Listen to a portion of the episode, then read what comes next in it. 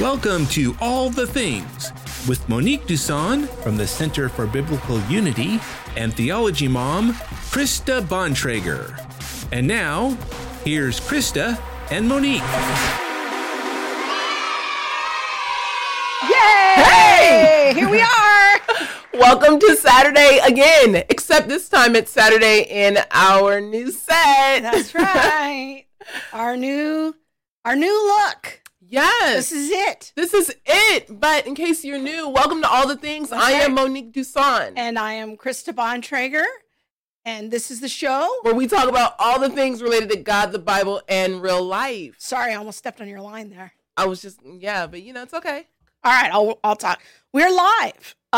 So we want to invite you to add your voice to the conversation tonight. This is a show where we actually read the comments in the live stream and interact with them. And we know that you are going to enjoy the lively discussion we're going to have tonight with our friend Katie Faust. So jump in the comments and ask your questions. Tonight's moderators are Allison Wardrip and Laura Hartley. And just jump on there and let us know in the comments where you're watching, and what you think of our new set. It's took us a long time. We should probably say we started the process of refreshing the set all the way back in January. Yes. It's been a journey. It's been a journey. We shouldn't talk about the journey, but it's been a journey. Yes. I want to say hello to Gwenda and April P, who's watching for the first time. Oh my. Live. What's up? Hey, Alexa. My goodness.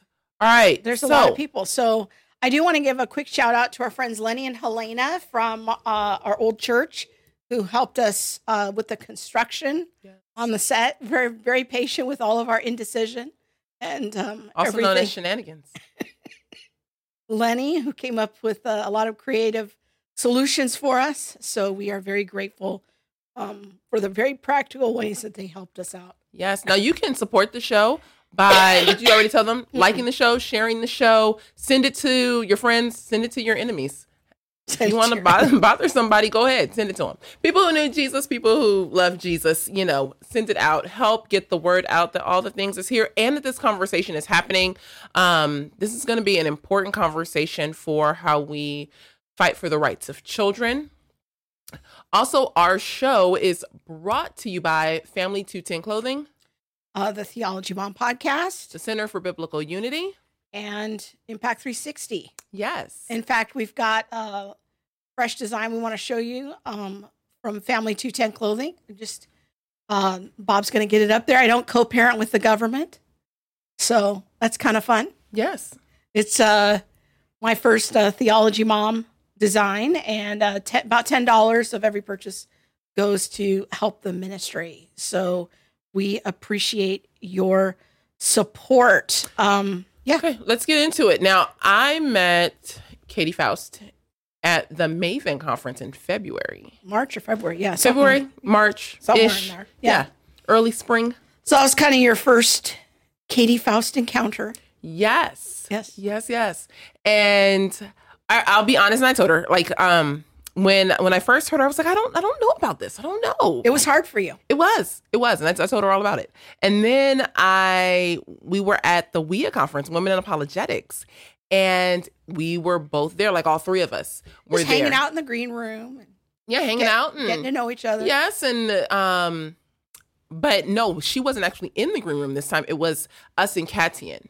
Oh, yeah. And I brought up the book and I was like, I don't know about this. I don't know. And they were like, no, you've got to read the book and it'll explain everything. And I was like, okay. And so I listened to her speak at WIA, and then I got the book, and it literally explained all the things. I was like, okay. And so I'm really looking forward to this conversation because it's been a conversation for me that's been rather difficult. It has. And, we've said this on the show before that there are some conversations that we delay because one of us or both of us need time to process, learn, and be in our own growth and process.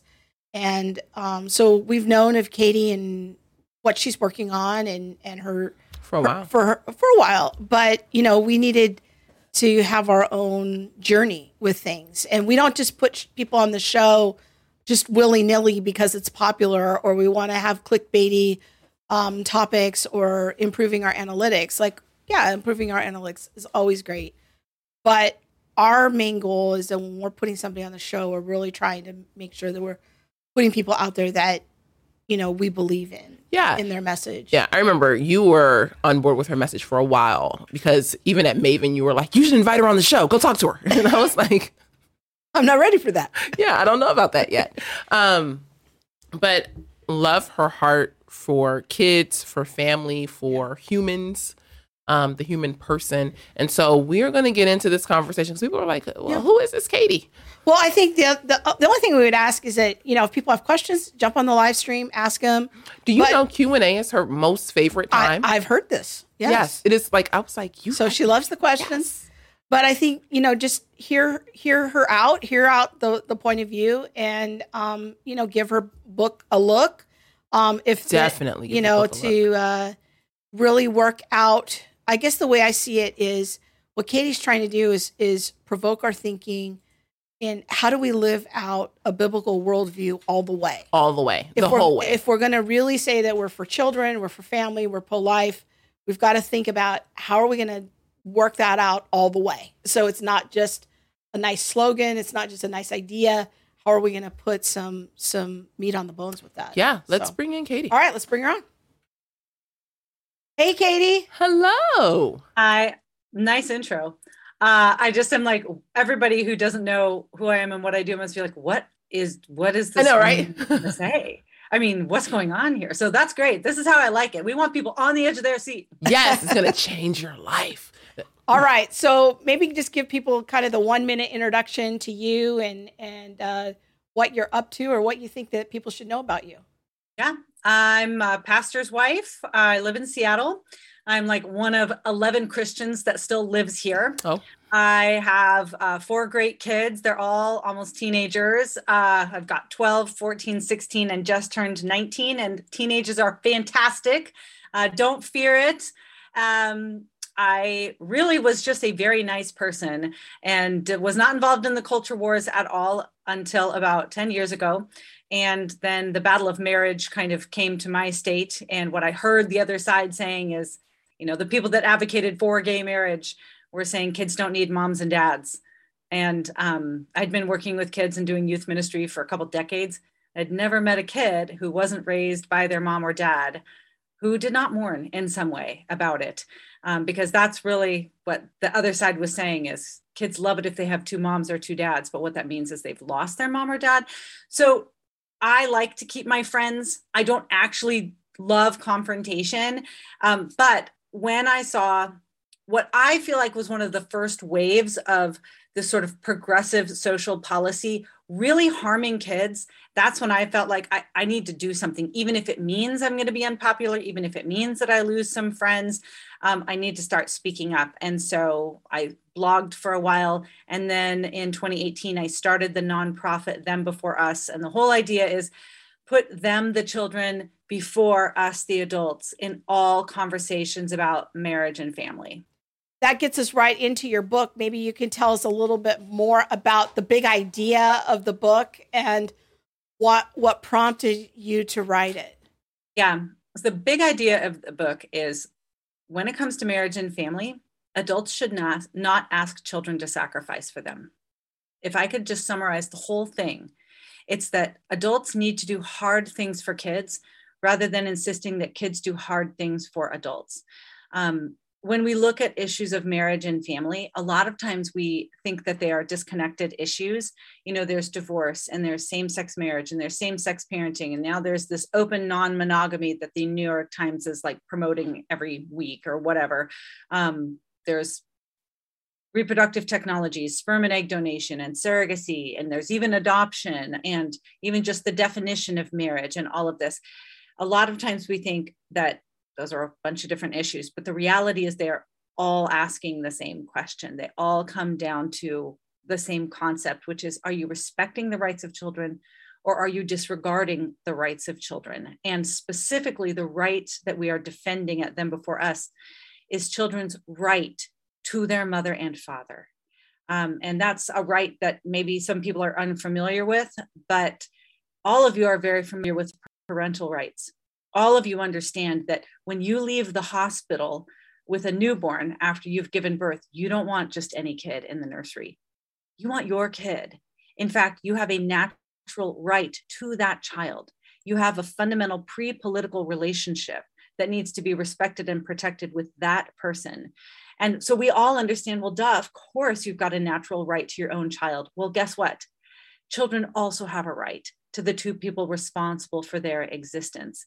And when we defend that right, we create children that are whole and healthy. And we stack the deck in favor of their thriving. When we disregard that right, we see massive social ills cropping up everywhere because children who suffer family breakdown, specifically children whose right to their father has not been protected, are much more vulnerable to crime, to becoming criminals, to becoming teen parents, to becoming teens that are homeless, to living in child poverty, to dropping out of school, right? All of these major social ills that we see have something in common. And it is that these children tend to be disproportionately fatherless or products of broken homes. So if we can respect children's right to their mother and father, not only do we stack the deck in favor of their thriving, but our society thrives as well. So that's sort of the big idea of the book. We go issue by issue on all of these different marriage and family topics. And we look at it from the perspective of the child, from the perspective of children's right to their mother and father. And the thing that obviously the book is, well, not obviously, but we have a lot of good research because the research is on our side. But what the book has that very few other resources have is the stories. The stories of more than 100 kids who grew up in modern families, so that you can really hear their own voice in terms of how it impacted them to have had their right to their mother and father violated. That's extremely helpful. As someone who's read the book, the stories themselves are extremely powerful, and it really serves to back up the data and really brings the reader or the listener. I listen to it on Audible. It brings the listener in more. As you're talking about like children having a right to their mother and father, how would you define like children's rights at like the more of the kit and caboodle, as just opposed to like, this would just be a piece of children's rights. They have a right to their mother and father. How can you, can you help us kind of think through what are children's rights? Yeah, because just to add to that, like we've been very critical on this show about critical child studies and you know, the rise of this as one of the critical social theories, but because they sometimes use the same or similar phraseology of children's rights. So people might be confused. Well, how is this different than what other entities are advocating as children's rights? Yeah, it's a really important question. And I actually get that so much more from conservatives than my progressive friends, because my friends on the left have a very positive connotation, a very positive association with the term children's rights. But that's because the way that they've heard it is a term that is used wrongly, you know, in their mind, and the way that it's promoted, even globally, even by International Planned Parenthood and different branches of the United Nations. They have policies, they've got programs around the world that promotes children's rights. But usually what they mean by that is children's sexual rights, their right to sexual pleasure, their right to access transgender treatment, cross-sex hormones, their right to have a sexual identity hidden from their parents at school. So I understand that is how it's popularly used in culture, but it's erroneous. That's not what children's rights are. What we advocate for is children's rights based in natural law, right? It is a theory about how natural law is a school of philosophy on how you know what you ought to do based on looking at the natural world. So I'm a Christian. I carry my Bible around with me everywhere I go. I try to read the Bible with every woman that I'm with. You won't find a Bible verse in this book. It is a book that is going to make the case based on not the revealed word of God, but the revealed world of God, right? The world that God has revealed to us has all the information that we need to back up his prescription for sex and marriage. So I'm making a case based on natural law, a philosophical school of thought that says we can look at the natural world and know what we ought to do. And guess what? The best research and social science, and now the stories of kids, are going to validate that natural law. This is the natural law that Martin Luther King Jr. used to advocate against bad civil laws, right? He said, look, the natural law is the true law, and an unjust law, and what he meant is an unjust law that goes against natural law, is no law at all. And that's exactly what pro-lifers have been advocating for the last 50 years. They said children have a natural right to life. I don't care what your laws say. This is a foundational natural right that all human beings have, and we're going to advocate for it. We're going to forward and advance it, regardless of whether or not the law recognizes it. So children also have a natural right to their mother and father. And just for the lay person out there, my co-author, Stacey, and I, neither of us are natural lawyers. Neither of us are polished politicians. So we sort of have this simple way of understanding what a natural right is, because what you'll notice in everywhere that you look, but certainly the way the left falsely uses the term children's rights is you'll notice that anything that they really, really want suddenly becomes a right. And so you hear about all kinds of rights, a right to housing, a right to government-funded birth control, or the right to choose, right? Anything that they want, they will label as a right. But there really are some natural rights. And the way that we distinguish those natural rights is we have in chapter one, what we call the three rules that make it a right test. And this is just kind of helpful, helpful to me when I'm hearing other people talk. There's three things that you can, if it meets these criteria, it's a natural right. So the first one is, it existed before the government, right? It doesn't exist because of government. It existed pre-government. So think about like your right to life. Your life existed before the government existed, in terms of like government systems that were created around the world, right? The government does not offer it to you. You simply have it. If it's a good government, it'll protect that right. The second one is nobody has to provide it for you, right? So if you have to dig it up through a well, bottle it, ship it, label it, put it on the grocery store shelves, you might need it. It might be important, but it's not a natural right. And the third one is everybody has the same distribution of this right. So your right to free speech, your ability to speak, your ability to associate, your ability to worship, your ability to defend yourself, right? We all have the same amount of that. We all have the same amount of life, one.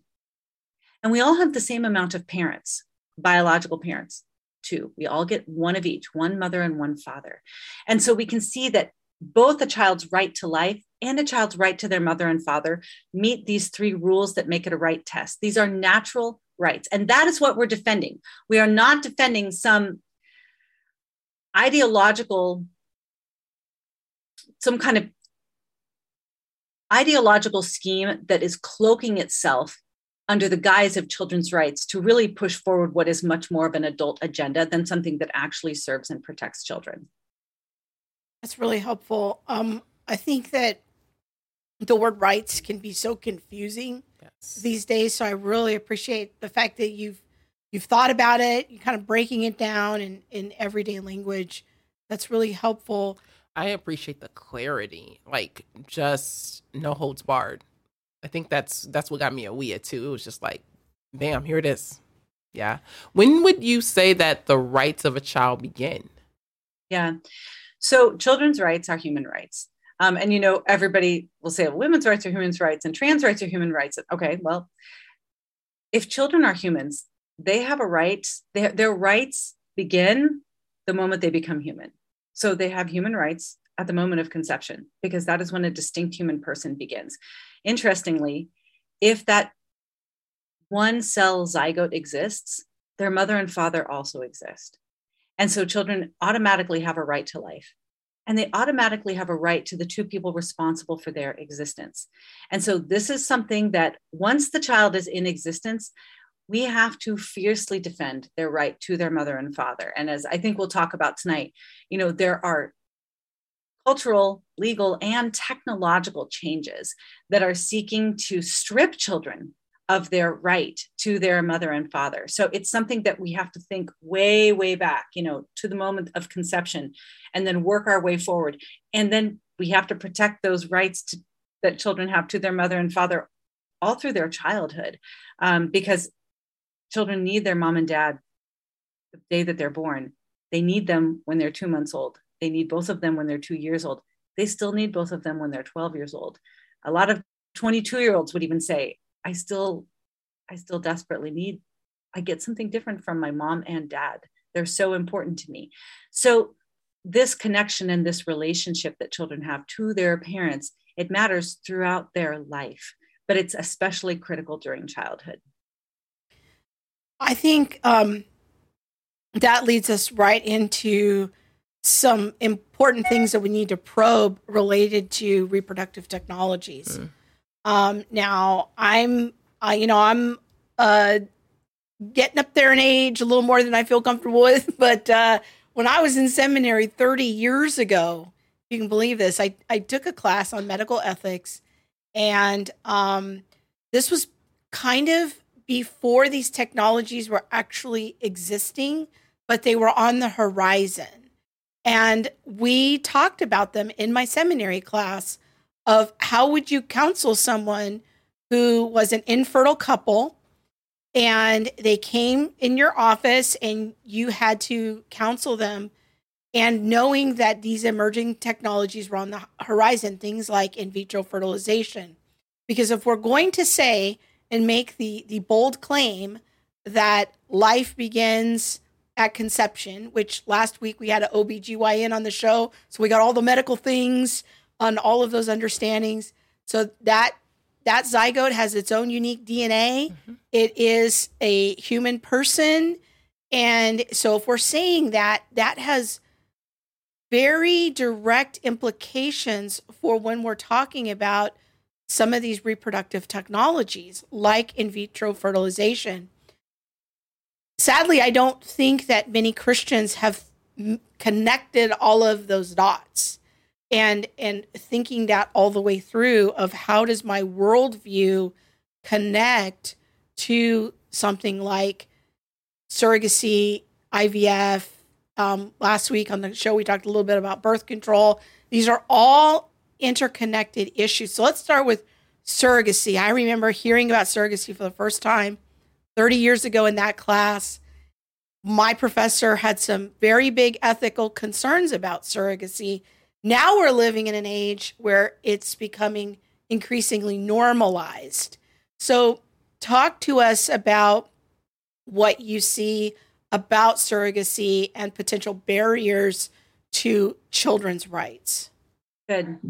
I'll take just one more step back, and let's talk briefly about reproductive technologies. So what that is doing, really, from a child-centric perspective, if you're going to make a baby in a laboratory, because that's what we're talking about, right? We're talking about making babies in vitro, in glass, in a laboratory. You have to have three things, right? You need to put together sperm, egg, and womb. Okay, those are the three different commodities that you're going to need to acquire, purchase, and assemble. And sometimes you're going to bring your own egg, but you're going to need to purchase a sperm. You can use your own womb. Sometimes you don't have an egg, you don't have a womb, you've got a sperm, right? So you purchase the egg from somebody else, you rent the womb of another woman, and maybe the man provides a sperm, and maybe he takes that baby home and raises it as a single man, right? Maybe there's no woman at all. So there are all kinds of ways that you can mix and match when it comes to reproductive technologies. And so anytime a child is intentionally losing their biological mother, their biological father, or their birth mother, what you're really doing is you're saying, hey, kid, you need to suffer loss so that I can have what I want. Because all of those three things, the biological mother, the biological father, and the birth mother, matter deeply to children. And these losses are often lifelong losses. Now, sometimes children lose their birth mother, for example, to adoption. Or I'm sorry, in an adoption situation, there's a tragedy. Maybe the parents are not in, they have to relinquish because they are not really in a place to parent. I'm an adoptive mom. I am very pro-adoption when it's properly understood. And when it's properly understood, we understand that it begins with loss. I understand that I cannot fully compensate for everything that my son has lost. Adoption is good and redemptive, but I didn't choose his loss. I am seeking to mend his loss. Now, that is a really big difference when it comes to sperm donation, egg donation, and surrogacy. In those situations, the adults that are raising the children chose the loss for the child. They chose to separate the child from their biological father. They chose to interrupt that critical maternal bond with the child's birth mother. And so there, I have a whole chapter in the book about adoption and why adoption supports children's rights, but third-party reproduction, where you're using a third party, a sperm donor, egg donor, or surrogate to create a child, why that violates children's rights. A lot of times people think these are the same things. They're not. They're exactly the opposite. And we go through four different ways that adoption supports children's rights and reproductive technologies violate children's rights. So now let's talk a little bit about IVF in general, because let's say that you're using the husband's sperms, the wife's egg, and you're going to insert the baby into the biological mother, right? Into her womb. So the first major issue with IVF is that there's a lot of baby killing happening in IVF. Like, I'm just going to say it to you straight. Only about 7% of lab-created babies are born alive. 93% will not survive the process. And I think there's a lot of pro-lifers that have never thought about that. But all you have to do right now is Google or get on Twitter and take a look at how all of the fertility doctors are freaking out in red states, right? All of the fertility doctors that are located in red states right now, where they are going to have strict abortion laws, are saying, we might not be able to do business in Alabama. We might have to close our clinic in Louisiana, because discarding human life is so foundational to their business model. It is so important for them to, if you're going to get the right baby, you have to discard a lot of other babies. Usually that happens within the first few days as the baby is developing. They'll do some genetic screening or testing and decide which embryos are the most viable, and they will discard the ones that are not, or which embryos are the right sex or the wrong sex, and they'll discard the ones that are the wrong sex. And then maybe they'll take the batch of 10 that are good embryos. They'll insert 2 and they'll freeze 8 of them. Well, sometimes you never go back for the other 8. Sometimes those other 8 live their entire lives in a freezer. And then selective reduction is very, very common, especially in surrogacy contracts. And selective reduction is just a fancy word for abortion, because when you are paying 6 figures for a baby, abortion serves as quality control and quantity control. So abortion is standard issue, standard language in almost every surrogacy contract. So like, when you start talking these things through, you recognize that IVF is not a child-friendly process. It is really about designer babies. And once you involve surrogacy, it's about on-demand designer babies shipped worldwide. So anytime there are ways to use reproductive technologies in ways that don't violate children's right to life, that don't violate a child's right to their mother and father, that don't violate a child's right to the bond they have with their birth mother.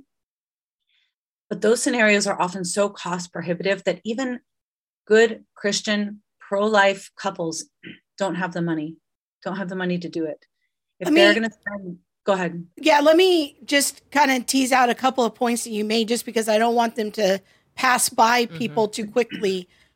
Some people may not even really be familiar with how IVF works. And so what often happens is an infertile couple will get some kind of referral to a clinic, and there's a harvesting, from what I understand, a harvesting of eggs, and then from the woman, and then those are either through the sperm of the father, the husband in the picture, or some random stranger that you can pick as a sperm donor will get fertilized. And then the more eggs are harvested than will be used.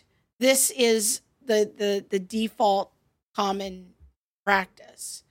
Now, when I was in this medical ethics class 30 years ago, the way that my seminary professor said that we should advise couples is only to allow doctors to harvest as many eggs as the couple would feel comfortable raising.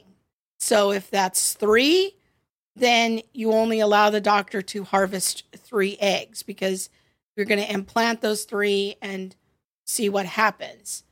I'm wondering if you see that as a potential strategy that would be more consistent with a pro-life ethic. Yeah. So just to clarify, so sperm is very easy to access. Eggs are very difficult to access. And so if a woman is going to extract her eggs, either to donate them, and I say donate because this isn't a nonprofit. Nobody's donating anything. People are buying and selling. They are buying eggs. They are selling eggs. They are buying sperm. They are selling sperm. They are buying entire embryos. They are selling entire embryos. Okay. And so the eggs are hard to get to. Women have to inject themselves with hormones for weeks prior to extracting eggs. Why? Because normally we women only release 1 egg a month. But if you're going to go in there and you're going to extract eggs, you need a few more than that. And so women will juice up their bodies with so many hormones that sometimes it's medically risky, right? Because the ovaries will swell. Often there's a lot of medical risk involved, and then they will extract sometimes 8 eggs, sometimes 20 eggs, right? And those eggs are gone forever, right? So if you're a young, healthy woman and you're on campus and you're seeing all of these ads for make some quick money and become an egg donor, you're sacrificing your future fertility, and you're creating babies that someday are probably going to seek you out and look for you. And you're impairing the possibility of having your own children in the future. Okay. So this is a risky process. So I don't think that there's anything sacred about egg or sperm, but once you mix egg and sperm, that's a human. And that human has rights. And so what your professor, I think, was saying is that if you're going to do this ethically, who cares how many eggs or sperm you have from a children's rights perspective? Who cares how many egg and sperm? Once the egg and sperm come together, now there's rules. The rules are, in my opinion, all of the egg and all of the sperm has to come directly from the mother and father that are going to be raising them. Number 2, you have to implant everything, right? If you make 3, you implant 3. I would say no freezing, right? Because a lot of time those frozen babies, they never make it out of the freezer because sometimes life happens, you know, no selective reduction. And so if you implant 3 and all 3 of them become identical twins, now you have 6. What are you going to do now? Right? So multiples are very, very common in reproductive technologies because they tend to implant a lot, hoping that a few of them take. No sex selection, right? You can't say, well, we have 3 embryos, 2 are girls, 1 is boy. We would really like a boy and a girl. So we're going to discard one of the girls, right? So you have to use these technologies in ways that respect children's right to life and right to their mother and father. So what we've just explained, what your professor suggested, what I've just talked about, it's possible. But because IVF has such high failure rates, most people have to come back multiple times to have 1 child or more. And it's expensive to go through that process each time. So if you're going to make a batch of babies, you may as well make 10 because it's going to cost you $20,000 to make 2 or 10. So you may as well make 10 and then have extras. The problem is that right now we have about 1 million children on ICE in this country. And anywhere from 20 to 40% of them have been functionally abandoned. We can't find their parents. They've stopped paying the storage fee. Most of these children will never emerge from the freezer. And even if they do, in whose body are they going to gestate? Will they ever be able to find their parents? So this whole thing of making babies rather than begetting babies, designing babies rather than receiving babies, it has pretty serious, just that mindset has pretty serious consequences for the child. So I do think that you can use not third party reproduction is off the table. It's always going to violate children's right to life. I think that there are ways that you can use reproductive technologies in ways that don't violate children's right to life, that you don't violate children's right to their mother and father. Children also have a right to not be commodified, to not be purchased, to not be bought and sold. And many of these people, we spend an entire chapter sharing their stories, feel incredibly designed and commodified because of this commercial process that was part of their conception. So I think that you need to use reproductive technologies in ways where no child bears a cost for what adults want. And that's a very hard message. because there are good, fantastic people that would be amazing parents who are saddled with this burden of infertility. And it's a crushing load. But the solution cannot be to hand a crushing load to a child. Let me ask you a clarifying question about what you mean by using third party. Like, that's off the table. Like, tell me a little bit more about what that means. Yeah, it just means using somebody else's eggs, somebody else's sperm, or somebody else's womb, right? It takes two to make a baby, a man and a woman. The woman provides the egg and the womb. That's how nature made it. Nature made it very difficult to split that woman into two, right? And that's by design, because children need that woman. They need all of that found in one woman whenever possible. And so anytime you're going outside of those two, you're using a third party, somebody else's sperm, somebody else's egg, somebody else's womb. Anytime you're using third party in your reproduction, you're violating children's right to life. I'm sorry, right to their mother and father. Is there a time when you can see IVF as not being problematic? Like, can you walk us through that? Or is it always problematic?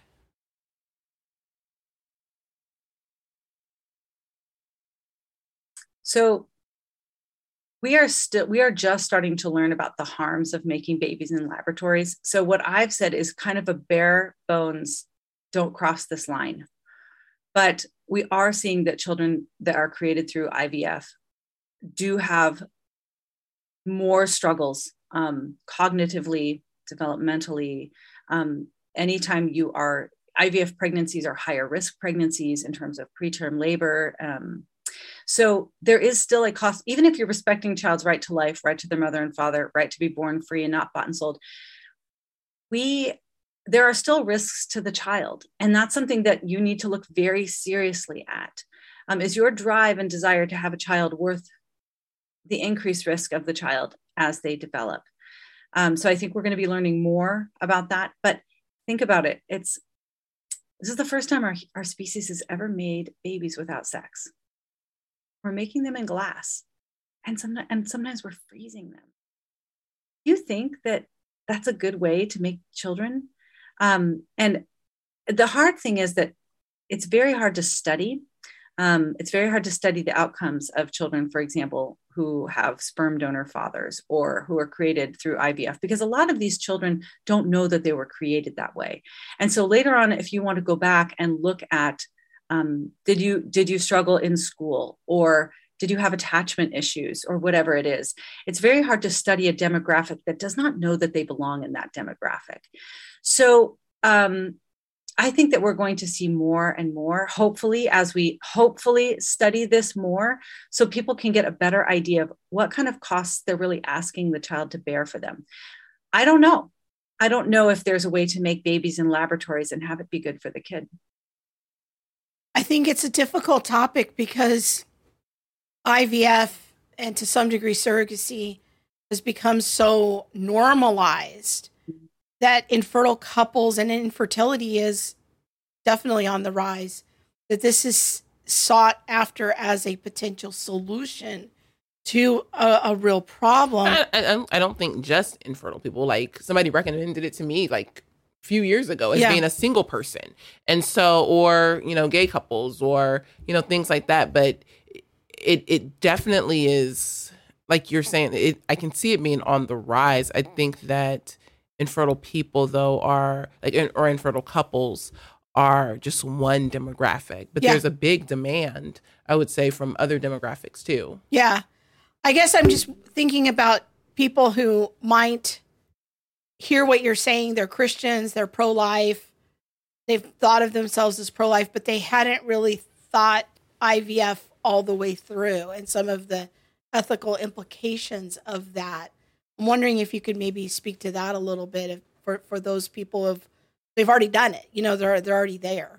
Yeah. Well, a lot of the ones that have already done it, number one, thank God they have beautiful kids that have survived the process. But many of them also have come up to me and said, that was not what I signed up for. And the emotional roller coasters that kind of go along with it. Even struggles bonding and attaching because of different dynamics with the children that they ended up having. But the biggest issue is that many of them now have full biological children in freezers, but now she's 50. You know, they made the babies when she was 40 and thankfully had two kids, but now she's 50 and now she would be a serious high-risk pregnancy. What do they do with those four kids? What do they do with those four kids that are just as much their children as the two kids sitting at the breakfast table? Do they, you know, the options that the American Society of Reproductive Medicine gives them is thaw and discard. I mean, which is like the most dehumanizing language ever, right? Thaw and discard, donate to research, right? Which is usually like, experiment on these embryos to figure out how we can improve fertility treatments in the future, right? So destroy some babies to make future babies. You could donate them to another couple, which is treated as a property transaction, and, or you can adopt them out, right, to somebody else. But even that has incredible ethical pitfalls for the parents, but especially for the children. So I hear regret from some people. I mean, even though they're celebrating the children that they do have, there was a lot, especially for Christians, especially for people who are pro-life, it was a real eye-opener going through this process for them. A lot of them had to fight to not have their embryos discarded or deemed non-viable because the reproductive technology world is so accustomed to maximizing their outcomes that they don't want a suboptimal embryo involved in the process. So a lot of my Christian friends who have gone through this have had their eyes opened that this was perilous for the children involved. One of the things that I thought about that was mentioned in the book is that when you create these zygotes and then you, let's say, you know, as the example, you have 6 and then you implant 2, but you have these 4 left over, they're all the same age. The other 4 just come along later. And I never really put that together. And, you know, what I wonder what harm is done to those that are just now on ice and just waiting. Right. You know, Andy Cohen is, I don't know, early 50s. He's a TV host, gay guy. He's now had 2 children through surrogates and beautiful babies. I think that they are like 3 years old and 1 year old now, or maybe his daughter is not even 1 year old yet. But, you know, he's got several remaining embryos on ice, full biological siblings of the 2 that he's raising, I believe. And he was saying just the other day, yeah, you know, maybe someday my kids will thaw out their siblings and they can raise them. And, you know, they would be raising, their siblings who are exactly the same age chronologically, but 20 years younger than them, right? And I'm like, great, well, then they can walk their siblings through the mother hunger, how to deal with the mother hunger, which is what children experience when they don't have a mom, is this craving for maternal love and attention and connection. And they can help them through the identity struggles and the genealogical bewilderment that so many kids that are created through sperm and egg donation experience, this nobody looks like me, I don't know where I belong, like where do I get my features from? You know, some of these kids are like, I can't even look at the mirror because I look like an alien to myself. So I'm like, and you know, and then they can introduce their biological siblings to their 80-year-old father, right? So these babies are just born and their dad's 80. I mean, it's just dystopic, the kind of scenarios that are playing out because we are making babies in laboratories. We have a couple of questions on the stream that I'd love to go to. And the first one is from both Laura and Elaine were asking the same question about snowflake babies. The premise is that each embryo will be destroyed if not adopted, these snowflake adoptions. Do you have any thoughts about that? Yeah, I have a section in my book about embryo adoption. We don't have a lot of, so what I think is the most important thing is to hear from the kids, because all of us can talk about all of these things and we all do, right? Almost everything that you're going to hear about marriage and divorce and surrogacy and polygamy. It's all going to be from the adult's perspective and what the adults want. And so what I really tried to do is give you the kids' perspective, tell you what the kids want, tell you about their struggles. And so that's what we've done. You know, we've got an entire chapter on divorce, of kids who experienced divorce and what that was like for them. We've got an entire chapter on sperm and egg donation, an entire chapter on surrogacy. We don't have a lot of kids that were donated as embryos.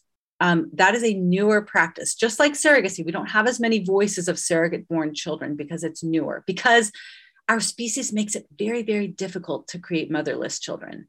And that should give us some kind of pause about whether or not we should be doing it. And so we don't have a lot of experience with embryo adoption and embryo donation, because you're not supposed to be able to acquire somebody else's unborn child, gestate it, and give it life. So we do have a section in there about embryo adoption. And the summary is, of those 4 choices that the American Society of Reproductive Medicine gives you, they violate children's right to life and right to their mother and father, right? And the real answer to embryos that are in storage is implant them and raise them. Those are your children. It is not somebody else's job to implant and raise those kids. It is the parents' job who made the children to raise the children. And just like I'm sure your pro-life warrior said last week, I only got to listen to part of it. A great way to figure out whether or not you should do it in abortion is to ask whether or not you should do it to your 2-year-old. Can I just like hand my 2-year-old off to somebody else and let them raise it? If the answer is no, then you probably should not do that to your children in the freezer either, right? But there are times where there really is no other option. Right. The mom she's now 55 and has had a hysterectomy, right? She cannot carry the children. Or maybe the mother has died, or maybe they cannot find the parents. Maybe these children have been frozen for 20 years. I don't know. And in that case, the most child honoring option is embryo adoption, not embryo donation, not a property transfer, but for the adults who seek to raise the child, to go through all of the vetting and screening that adoptive parents have to go through, right? That's actually the right way to do. If you're going to raise a child that's not biologically yours, you don't have a right to that child. That child has a right to parents. And so the adults have to do the hard thing by undergoing screening and vetting and background checks and home studies and references to prove that they are going to be able to love and protect this child as if the child had been born to them. But that's not a process that's in place. Or IVF or surrogacy? So absolutely not. No. There is no. And that is why third-party reproduction is so drastically different from adoption. Because if you've got the money, you get the kid. It does not matter if you're related to them or not. Nobody's doing background checks or screenings or home studies. We've got situations in surrogate pregnancies where people are mass producing children through multiple different surrogates. We have people that created surrogate born children explicitly for the purpose of preying on them and abusing them. And it takes place because, number one, nobody's even tracking these adults. We're not following up on them at all, not like we do with adoption. And there's no background checks, right? If the adults have the money, they get the kid. It is so drastically different from adoption. So when it comes to embryo adoption, there are a few embryo adoption agencies in the United States. And that is the way to go versus just donating.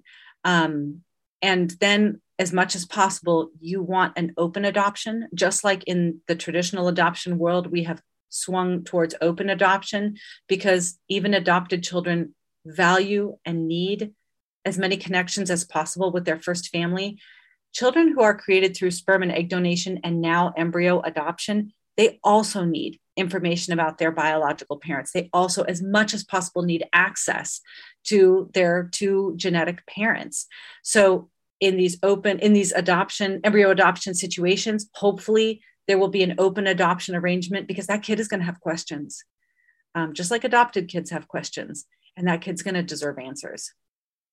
In the book, you touch on a few stories of cases where people were not background checked and how it did not end well, overall. And for me, it just really opened my eyes to the fact that, you know, there's a whole, you know, situation happening where people can buy and or sell children, and no one is looking at who is doing the buying.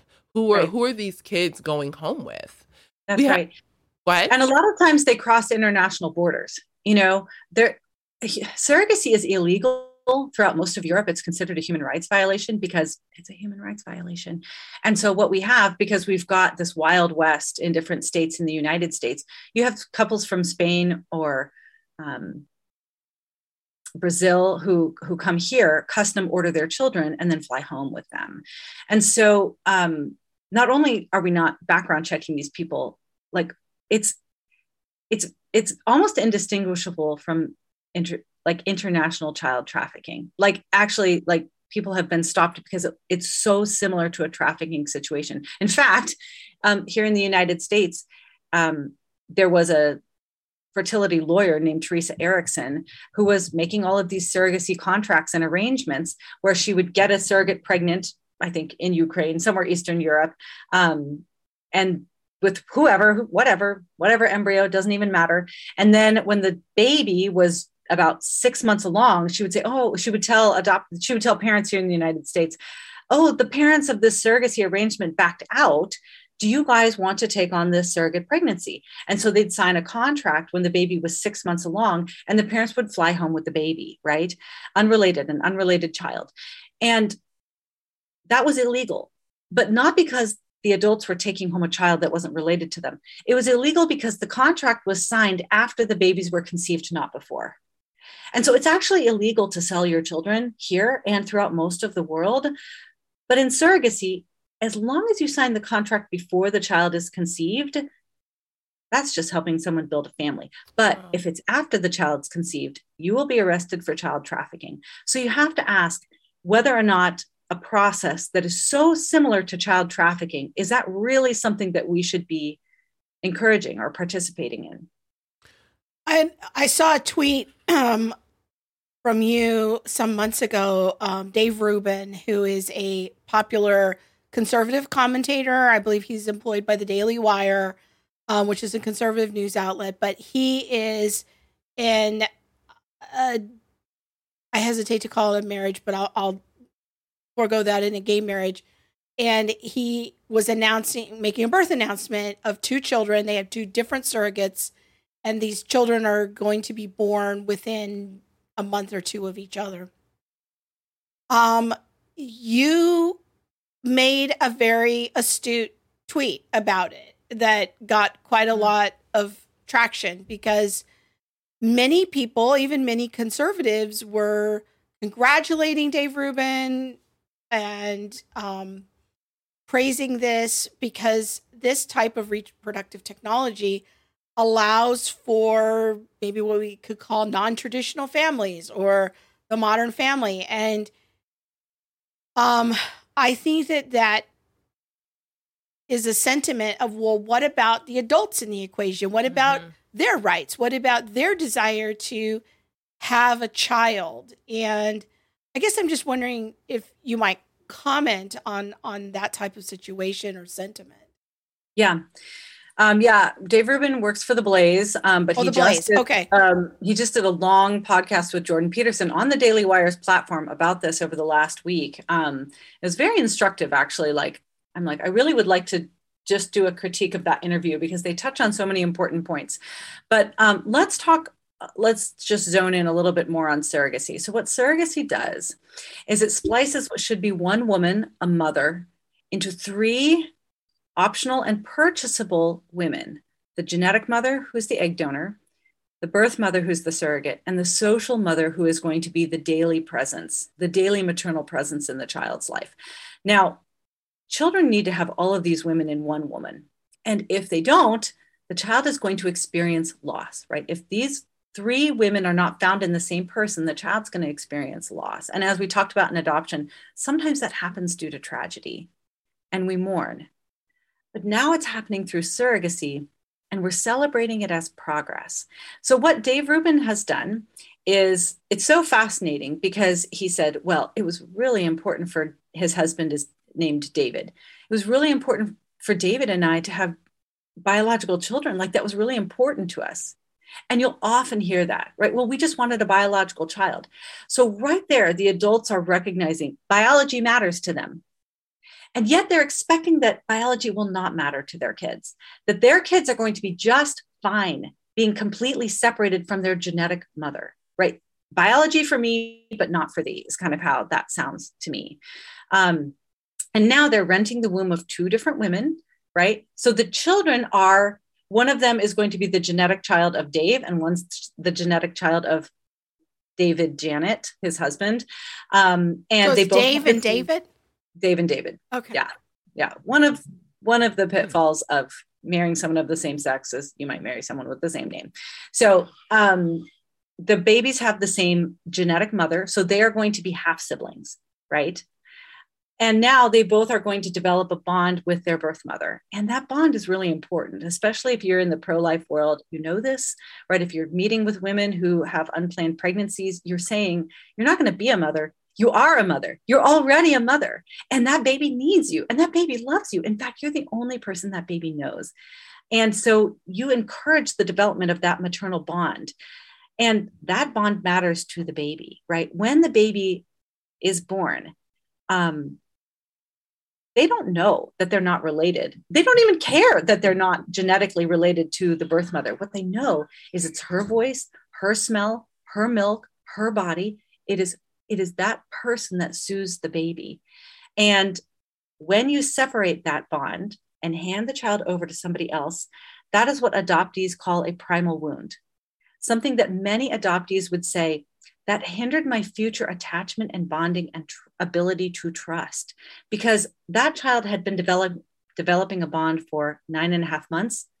And now they start over, right? Now all the other kids have a head start on them and they start from square one. That is not inconsequential. So in the Dave Rubin's situation, the children are going to lose their genetic mother. The children are going to lose their birth mother.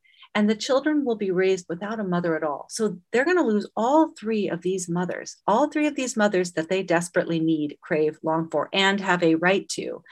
And I was listening to Dave Rubin's interview with Jordan Peterson about how I listened to that too. And it was interesting. And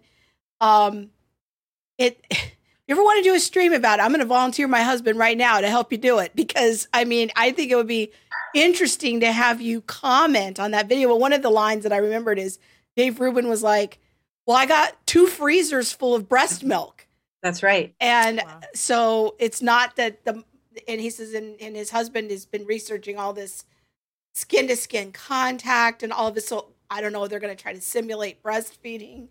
I don't know what's going to happen there. I'm sure they're not going to simulate breastfeeding in terms of but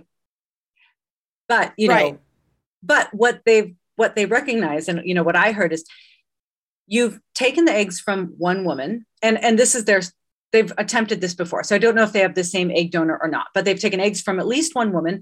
They're using the womb of 2 different women. If they have 2 freezers of breast milk, they're taking breast milk from many, many women. It takes a long time to build up that much breast milk. I know, because I donated my breast milk to a friend who was adopting.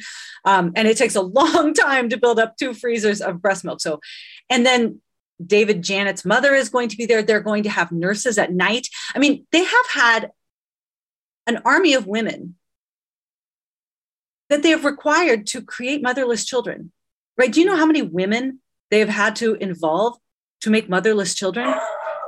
Oh my God. Yeah. Babies require mothers, and they are using the bodies of women, paying for the bodies of women, paying for the products of women in so many ways, so that they can make a family that forms to their romantic attractions rather than a family that is around a child's right to their mother and father. So yes, that whole video, I do need to find a place to talk about it, because they hit on some of the biggest themes that people tend to have questions about. I think this is why your book is so important, because it really hits on the truth of them before us. at all costs, them before us. Adults do the hard things. We do not require children to do the hard things. And, you know, the separation, the mother hunger, father hunger, you know, the wounds that are created and the questions that are created all cause children to do the hard thing. What would you say to Christians who have participated in IVF or surrogacy or are considering it? If you're considering it, you need to read the book. We have put all of the studies that we have on the harms, the risks, but mainly you need to hear from the kids themselves. You need to hear from the kids, right, who have had to sacrifice. And we don't spend as much time just talking about IVF in the book, because I believe that there are ways that you can use IVF that don't violate children's right to their mother and father or right to life. But if you're considering using a third party to reproduce, that is a hard no. Literally what you're saying is, this cross is too heavy for me. Here, kid, you take it instead. That's what you're saying. I so desperately want a baby and I want a biological connection with the child. But I'm going to insist that you sacrifice your biological connection with a parent so I can have what I want. And then read the stories of the kids in the book and see, do they care? Do they ever think about it? Do they wonder about it? And the answer is almost every night, right? That many of these kids will say, who is my mother? Do I know her? I wonder if I've passed her on the street today. You know, do we both like Thai food? I love Thai food, but nobody else in my family likes Thai food. Maybe it's because I got it from my mom. Many of them will go on protracted searches for their biological mother or biological father. Many of them have a dozen or 100 half siblings that they may never meet. But once they take their ancestry test and get their DNA results, ding, oh, they suddenly have 22 siblings that they didn't know about, and they find another one every couple months. Like what we're doing right now is such a massive human experiment, and kids are bearing the brunt of it. So I would just encourage you to look at this from the child's perspective. I know that my friends who have struggled with infertility, it's all they can think about. It's the only thing that they want in life. It's very, very hard to consider that the answer might be no. But the answer cannot be to have a child shoulder a load because you really, really want something. And I'll say, you know, we haven't talked a whole lot about some of the other issues in the book, but in this world of putting children first, no adult gets a pass. No adult gets a pass. At some point, every adult is going to have to do something hard so that children don't lose their right to their mother and father. You know, I've got a friend who is so beautiful, wonderful, educated. She would be an incredible mother, and she's never met Mr. Right. She has had people just like, get a sperm donor, no big deal, right? And she longs to be a mom, and she would be an incredible mother. But she's like, I can't do that, right? So it's a huge sacrifice for her to give up her desire to be a mother, at least at this point. So that she doesn't create a fatherless child.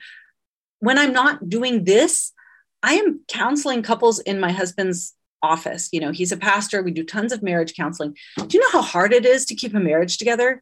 Do you know how hard it is to work through the things that married couples struggle with? There's dozens of things that could just fracture your marriage just like that. Do you know how hard it is to just stay, even when you want to run? The infertility, you know, couples that struggle with infertility, they have to sacrifice. People who experience same-sex attraction, they have to sacrifice.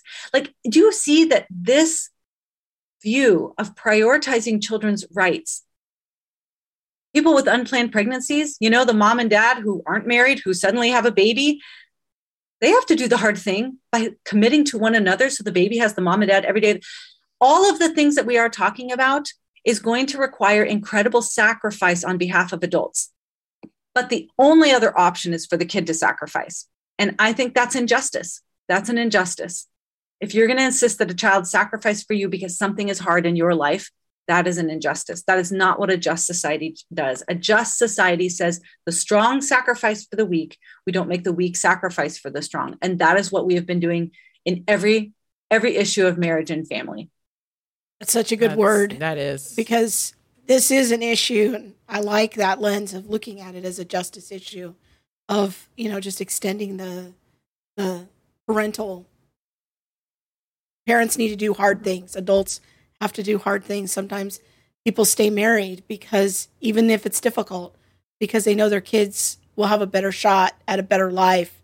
If, you know, we keep working on the marriage, we keep trying again, we keep working on that. All right, we're going to do a few more questions here. Eva has a question. What are your views on a relative, like a sister, being a surrogate for you because you cannot conceive? No. There's no situation where you're going to, whether it's paid, whether it's altruistic, whether it's a family member, whether it's a woman, a brown woman in Sri Lanka who really needs the money. No, you are always asking the child to sacrifice for you. And I don't know, I mean, for those of you that are listening, when my second daughter was born, it was a very rushed delivery and it was traumatic for both of us. Like I was kind of dazed and spinning. She was purple. At first, like it was very rushed, but she was wailing. And it took me a while to kind of come to. And they brought her over. I mean, I've never heard a newborn scream like that. My husband was like, I don't know what to do. And they brought her over and they put her on my chest.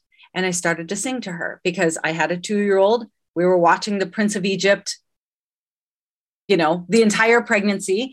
And they put her on my chest and I sang, "Hush now, my baby, be still, love, don't cry." And she just was silent because she's like, finally, something that I know. And it was me and it was my presence that calmed her, not her biological father's, right? And if she had been created through a donor egg, she isn't. That donor egg is just one of 7 billion people. She doesn't know who that person is. It is the surrogate that she has bonded to. It is the surrogate that makes her feel safe. It is the surrogate who is her birth mother. And so when you ask a child to sacrifice that bond because you want a baby, that's an injustice. Actually, according to some of the research that we quote in the book, the child has no other way to process that except a death. It is like the death of the only person that they know.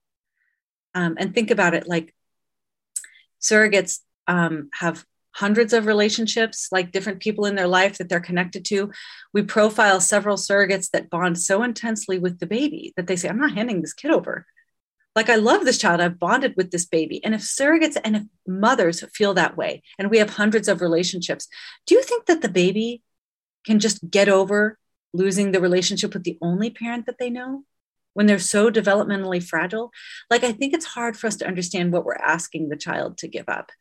And adoptees have been talking about it for a long time. Adoptees aren't shy these days about the harm and the longing that they have to know who their birth mother is and why she relinquished them. And many of them feel like it impacted their future relationships because that maternal bond was severed. So no.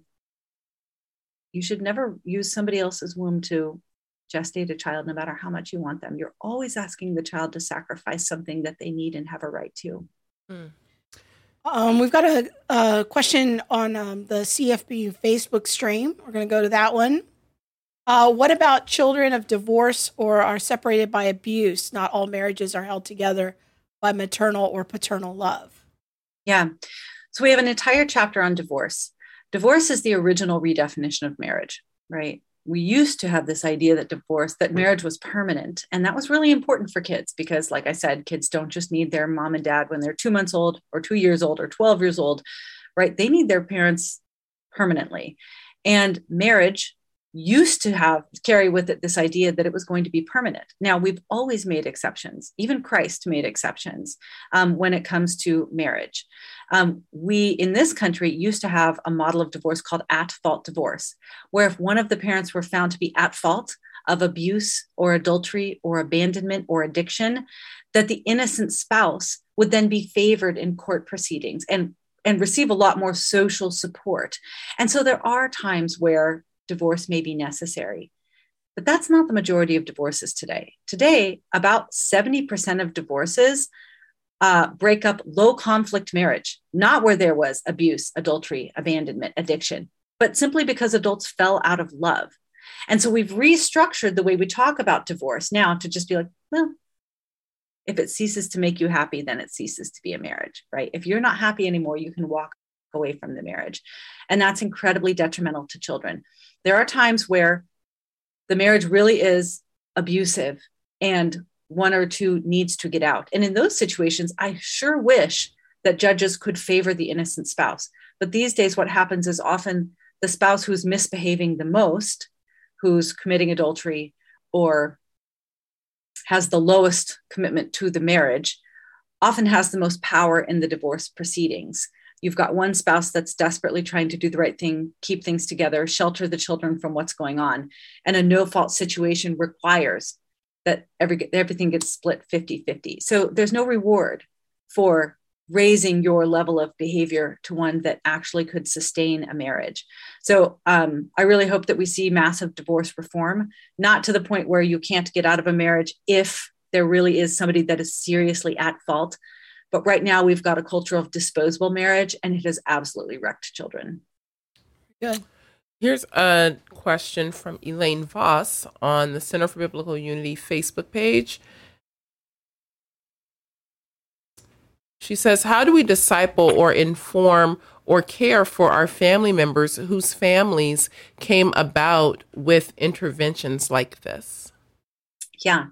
So in all of these situations that we've talked about, whether it's like two moms next door raising a child using a sperm donor, or our friends who got divorced and, you know, now their kids are in the midst of this incredible turmoil, or somebody else that, you know, heterosexual couple who used an egg donor or something like that. So all of us are always going to be surrounded by children who are in situations where their parents didn't do their hard thing. Their parents refuse to do the hard thing and instead are asking them to do the hard thing.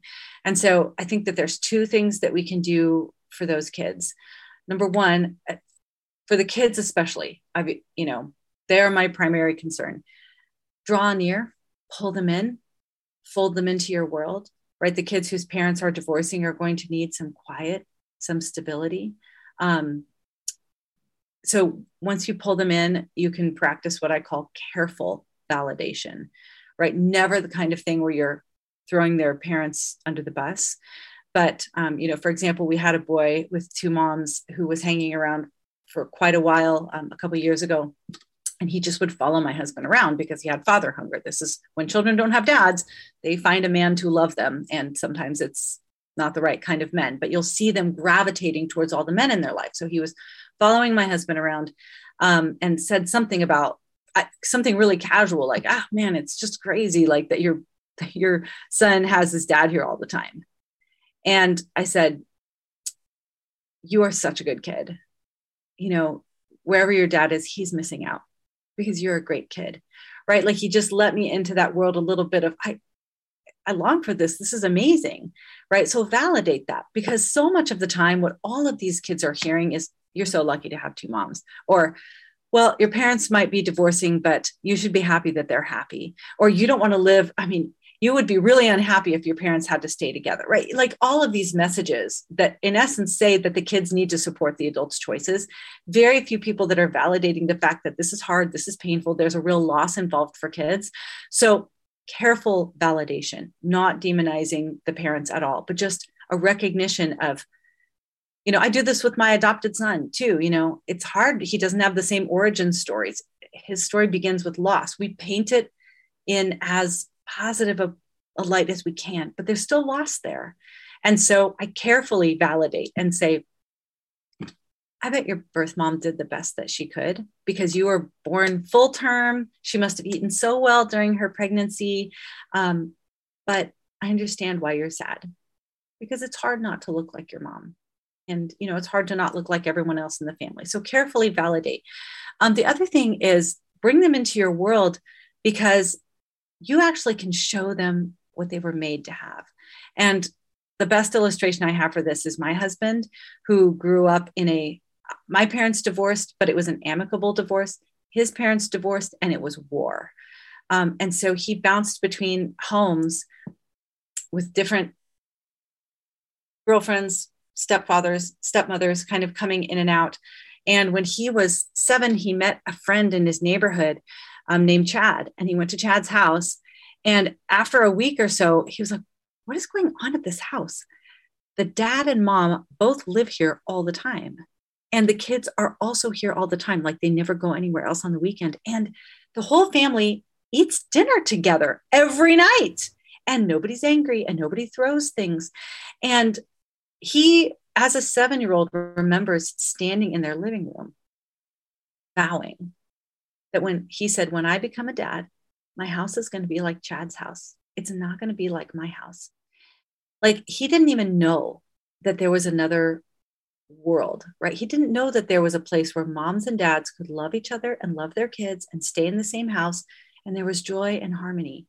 And I call that the straight stick, right? Be the straight stick. And it was like D.L. Moody, who said, you don't know how crooked a stick is until you lay a straight stick next to it.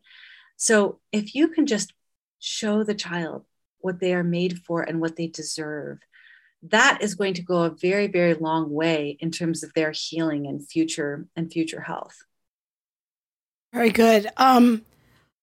I'm wondering, we've got one more comment we're going to go to in a minute, but I'm just wondering if you could sit down, if Katie Faust could sit down with a pastor and talk to them over coffee and give them a word of like what you wish they would do to disciple the people in their church with this message, like what would that be? Don't you compromise one iota on sex and marriage. Don't compromise at all. Speak up and speak out. Other than a revival in this country, the thing that could save this nation is a return to God's design for sex and marriage. Everything outside of God's design for sex and marriage insists that children sacrifice for adults, whether it's cohabitation or no-fault divorce or third-party reproduction, which is functionally adultery, right? It's not adultery in terms of the adult bonds, but it produces a child that is separated from their mother or father. And that was one of the reasons why God prohibited adultery, is so that children would not be separated from their mother or father. So I think that the biggest thing is stop bowing, scraping, and apologizing. Recognize that defending marriage and defending God's design for sex and marriage is defending children. And your failure, you shrinking back from speaking about that, is creating child victims. So don't you even go for 1 second to this idea that God is an anti-gay bigot or whatever, because Jesus insisted that marriage be between a man and a woman. Jesus insisted that marriage be between a man and a woman because in Malachi, it says he made the two one because he's seeking godly offspring. God cares about children. He wants them to grow and be shepherded so they can become godly. And he understands that's very hard to do when you don't have total buy-in, lifelong commitment from the man and the woman. So I just think that's the biggest thing, is sex and marriage, God's design for sex and marriage. It's what children need, and it's what the nation needs. There we go. We need some courage. We need some courageous pastors. I don't have my fan in black church. When somebody say something good, you get a fan, girl. We got to fan you. And see, I'm a fan you. Yes, you better come on. Yes. Because that's what we need to hear. Like, we need the boldness. We need pastors who will not compromise on the truth. Yeah. Our last question comes from Susanna. Let's see here. She wants to know, are there other infertility interventions that don't end in the termination of the child? Yeah. So first of all, don't go to the IVF clinics. Like, you If you can't get pregnant after a year, they're like, get you into the IVF pipeline. If you can't get pregnant after a year, there might be something that needs to be fixed. Your body might need to be healed so that you can conceive naturally. So there is something called NAPRO Technologies, NAPRO, Natural Procreative Technologies, and they seek to resolve the underlying fertility issues. They're actually going to see what parts of your body need to be healed so you can conceive naturally. Depending on the issue, they have similar or much higher rates of success than IVF. So your body is made to have babies. Now, it's very tough if you miss that critical fertility window in your 20s and early 30s, but turn to your body first. Like, first take a look and resolve that. If you do end up going to IVF, what I've heard from my friends who have used it is you had better be very, very clear about your lines before you go in, because they will push and they will try to erase them, because it's bad for business. It's bad for their bottom line. They don't want lower rates of success, right? They all kind of measure their rates of success of live births and things like that. And if you're choosing suboptimal embryos, that doesn't help them. So you need to be very, very clear about what your lines are before you go into that clinic. Awesome. Very good. Katie, thank you so much. This has been, sorry, I'm just not even looking at the right camera, girl. I'm still thinking about all that you said. It's been a lot, but it's been super helpful. Yeah. And if you don't have them before us, Katie's book, please go and order it. You need to read it. This book changed the way that I think about surrogacy and IVF and just children's rights overall. And I've always loved kids. And so to find something that would even challenge me, this book is just phenomenal. So go out and get it. Katie, thank you so much. We appreciate all of your time, your research, your fight for life and for children. And anything else you want to say before we... I'm just so glad to be able to finally do the show and get Katie here. And I think it's an important topic. It's a topic I've wanted to do for a long time. Just came along to have finally the right guest to be able to do it. So glad for your ministry. Good. Thank you. Well, and let me conclude by saying, may the Center for Biblical Unity become the dominant voice in all of our conversations about race, especially in the church. I'm so grateful for you. May your footprint greatly increase. Thank you. Thank you. All right. I'll be texting you later on, girl. Bye. They BFFs now. All right. Bye.